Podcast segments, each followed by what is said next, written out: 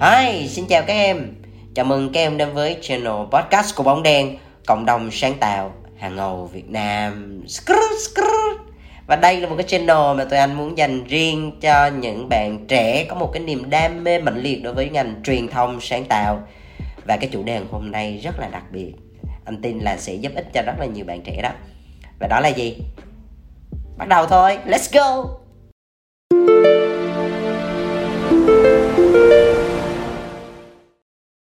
Thường là tụi em thấy có những cái trường hợp này có quen không nhá?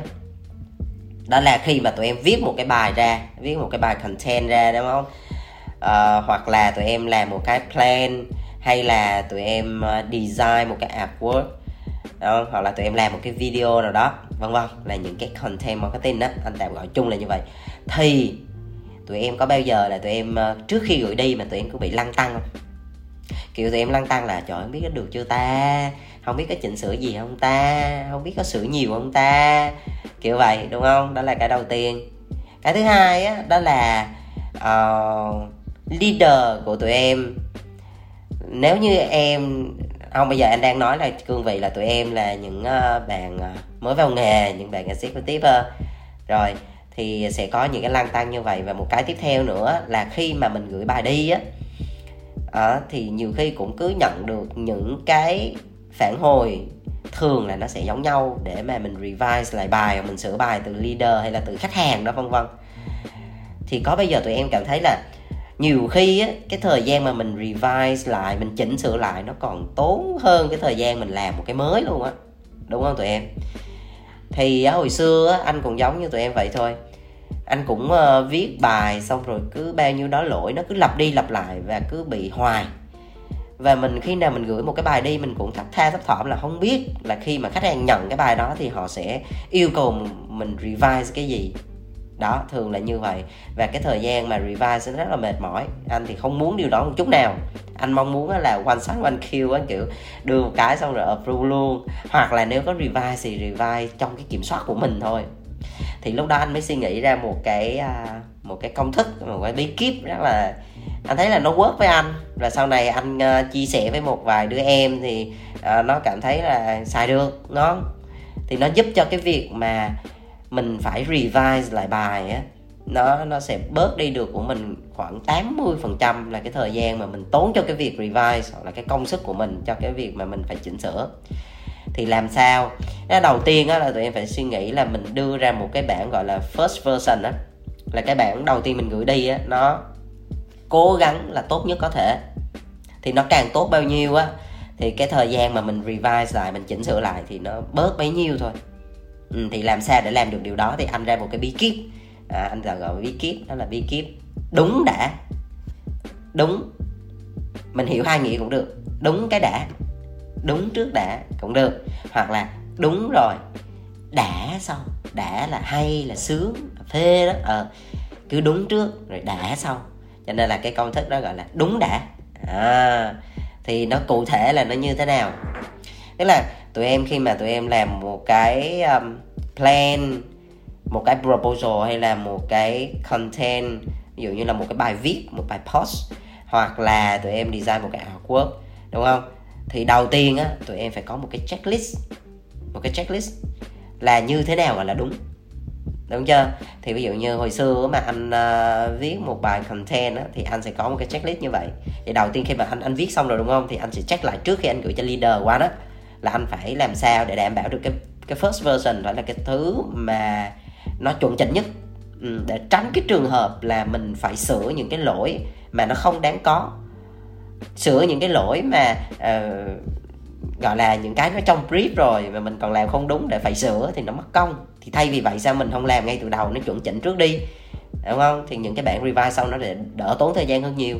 Thì cái bản checklist của đó thì anh có list ra là ví dụ như là đúng tên brand này, đúng tên product này, đúng những cái tính năng, những cái công dụng, những cái giá tiền hay là những cái thông tin về sản phẩm nó phải đúng nè.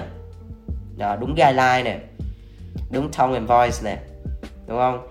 Đúng về mặt câu chữ chính tả, ngữ nghĩa đó. Rồi đúng về cái việc là mục tiêu của cái bài viết đó, là nó mong muốn nó đạt được cái mục tiêu gì, nó truyền tải một cái thông tin chính gì.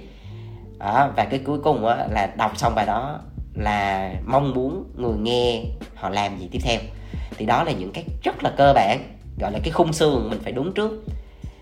Chứ mình cứ làm mà cứ làm kiểu làm cho xong á, thì khi mà gửi đi thế nào anh chắc chắn luôn là những cái lỗi mà anh vừa kể là những cái lỗi rất là thường gặp. Kiểu giống như là em ơi sai tên brand rồi, em ơi sai giá tiền rồi, em ơi để cái địa chỉ bị sai rồi. Đó là những cái nó không đáng phải sửa. Cái đó là ngay từ đầu là thông tin có thì cứ làm cho đúng đi, thì khi mà mình sửa mình sẽ sửa những cái khác. Còn những cái đó là phải auto, là nó phải đúng đã nhá. Rồi tiếp theo nữa là đúng xong rồi thì mới đã xong. Đã ở đây là gì? Ví dụ như là về, anh đang nói về mặt content, về mặt nội dung câu chữ thôi nha. Đã tức là bây giờ là ví dụ như là về cơ bản á, thì nó như vậy rồi, là nó đúng hết rồi. Nhưng mà bây giờ làm sao cho nó đã hơn, nó sáng tạo hơn, nó ấn tượng hơn, nó cool ngầu hơn, đúng không? Thì ví dụ như mình xem từ cái câu headline á, cái câu headline, câu tagline của mình á, xem thử là mình có thể có một cái gì đó nó khơi gợi hơn không? Mình dùng từ này hay mình dùng từ khác? Hay là mình dựa theo một cái trend gì đó để mình có thể lồng ghép vào hay không, để cho người ta thu hút? Hoặc là mình chơi chữ như thế nào? Đó, thì bắt đầu mới nói tới cái câu chuyện hay sau. Nó phải đúng trước nha, rồi mới nói câu chuyện đã sau. Hoặc là ví dụ như mình sẽ sau cái câu headline đó là mình có thể mở đầu một cái sub là bằng một cái câu code hay là một cái lời bài hát gì đó mà nó có liên quan để mình dẫn nhập vào trong cái body copy của mình đó. Hoặc là ví dụ như mà body copy của mình mới diễn tả như vậy, mình đọc mình cảm thấy nó đúng rồi đó, nhưng mà nó vẫn chưa có cái sự gì mà nó kết nối với nhau, hoặc là cảm giác là nó vẫn chưa tạo ra một cái sự ấn tượng nào đó, thì mình có thể dùng một cái phương pháp gì đó hay không. Ví dụ như là mình sẽ làm thơ chẳng hạn, cũng trên nội dung đó mình làm thơ, hoặc là mình sẽ làm vân vân, tức là cái câu này nối với câu kia là nghe nó vần điệu với nhau, đúng không? Hoặc là những cái câu đó nó sẽ có một cái keyword gì đó mà nó kết nối từng cái câu đó thành một cái từ có nghĩa đó, ví dụ như vậy. Hoặc là mình chơi chữ trong những cái từ mà mình đang đặt để vào trong cái body copy đó, cũng là một cách.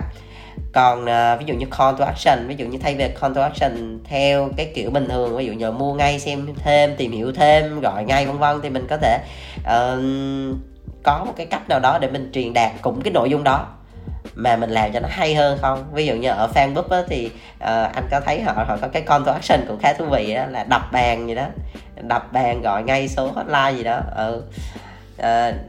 Thì đó cũng là một số cái call to action hay, thú vị. Thì mình cứ tham khảo, mình coi thử là có cách nào làm cho nó hay hơn không, làm cho nó ấn tượng hơn không, làm cho nó sáng tạo hơn không, làm cho nó độc đáo hơn không, để cho dựa trên những cái nó đã đúng rồi thì mình làm cho nó đã hơn. Còn về mặt hình ảnh á, anh thấy cái này nhiều nè. Ví dụ như bình thường anh duyệt bài mà trước khi gửi cho khách á, thì những cái artwork của anh á, khi mà anh check á, anh thì không có quá rành về mặt design, đúng không? Về art thì anh không có rành, anh là copy paste. Cho nên là nhưng mà khi mà anh duyệt một cái artwork á, thì cái đầu tiên mà anh nhìn đó là cái đúng trước. Chẳng hạn như bây giờ cái artwork đó nó bị sai về cái logo thì làm sao mà gửi được. Đó là những cái gọi là căn bản nhất đó. Nó sai là coi như là không gửi được đó. Thì thay vì vậy tại sao ngay từ đầu không làm lấy cái logo đúng đi. Rồi, hoặc là không có đúng cái guideline, không có đúng về mặt guideline, không đúng về màu, không có đúng về cái tên của sản phẩm, hoặc là cái câu tagline đặt lên trên đó nó bị sai lỗi chính tả, hoặc là ví dụ nó xuống dòng rất là vô duyên. Giống như cái câu chuyện mà cái gì ta, để anh nhớ coi, mỗi gia đình chỉ nên có từ 1 tới 2 con vợ, xuống dòng chồng hạnh phúc. Đó thì nó rất là chất quốc, đúng không? Cho nên đôi khi ví dụ như là ý tưởng nó là như vậy, nhưng mà khi thực thi lên trên một cái artwork á, thì cái người mà designer không có để ý á, thì sẽ có những cái cực kỳ vô lý như vậy. Thì khi mà mình feedback trên những cái đó thì mình phải chấp nhận câu chuyện là nó phải đúng trước, rồi sau đó mình mới nói là đẹp hay xấu, hay là bay bổng hay fantasy sáng tạo, thì cái đó nó tính sau. Chứ bản thân bây giờ cái góc mình còn chưa đúng á, thì đừng có nói tới chuyện hay đó. Đối với cái quan điểm cá nhân của anh là như vậy đó. Cho nên á, là để giảm thiểu được công sức, thời gian các em phải revise á, thì anh khuyên chân thành là khi mà tụi em làm một cái bản original first version á, cái bản đầu tiên mà mình gửi đi, thì hãy có một cái checklist làm cho nó đúng trước. Nếu như á, mà còn thời gian thì mình làm cho nó hay sau, nhưng mà trên tinh thần là đúng trước. Thì như vậy á, thì tụi em cứ làm theo anh đi. Thì chắc chắn là khi tụi em revise á, thì người ta cũng chỉ feedback trên những cái là có cách nào làm cho hay hơn không, có cách nào làm đẹp hơn không, màu sắc như vậy có gì sáng hơn không thôi, hoặc là làm cho nó lung linh, cho nó hấp dẫn thôi. Chứ còn mà những cái gọi là cơ bản thì là auto đúng rồi. Đó, thì khi mà mình làm như vậy thì nó sẽ có lợi cho đôi bên. Cả bản thân mình á, mình cũng cảm thấy là mình control được công việc và cái mình bớt đi thời gian phải revise. Cái thứ hai là khi khách hàng, anh nói thật, bản thân họ là leader hoặc là khách hàng nhận được một cái sản phẩm như vậy họ cũng khá là yên tâm, bởi vì họ biết được rằng đó là những cái gọi là thuộc về là basic nhất, những cái gì đúng nhất thì các bạn đã làm đúng rồi. Thì cái mà thời gian và công sức chúng ta cần quan tâm và tập trung thì làm cho nó hay hơn và tốt hơn thôi. Đúng rồi, cho nên là đó là cái chia sẻ cá nhân của anh về cái này. Cho nên tụi em ghi nhớ nha, dù là làm proposal, làm plan hay là làm viết một cái bài viết copy, hoặc là có design một cái artwork, hoặc là có làm một cái video clip thì cũng vậy thôi, trên tinh thần là đúng trước đã sau. Đúng đã, ok chưa? Rồi hôm nay anh sẽ dừng cái clip sorry, dừng cái podcast ngày hôm nay, và hẹn tụi em một cái số podcast tiếp theo. Nếu như các em mà mong muốn anh chia sẻ về một cái chủ đề gì đó thì các em có thể vào cái trang fanpage của Bóng Đèn để các em comment trên cái bài post về cái podcast số 16 này. Rồi tụi anh sẽ cân nhắc và anh sẽ làm theo yêu cầu tụi em. Hoặc là bên cạnh đó thì anh cũng đã có một rất là nhiều cái topic để tụi anh chia sẻ rồi. Thì cho nên là yên tâm là nếu như mà không có ai đề xuất gì thì anh cũng sẽ có cái topic để mà chia sẻ đến tụi em, miễn là những cái mà anh chia sẻ nó có giá trị và xài được với tụi em. Em nào mà cảm thấy đây là một cái nội dung khá là hữu ích thì mình có thể chia sẻ cho những người bạn của mình để mọi người cùng tốt hơn, đúng không? Và hôm nay thì anh cũng kết cái clip này bằng một lời cảm ơn. Hôm nay thì anh có nhận mail là bên hệ thống có báo là kênh Bóng Đèn Podcast nhận được 1.000 download đầu tiên.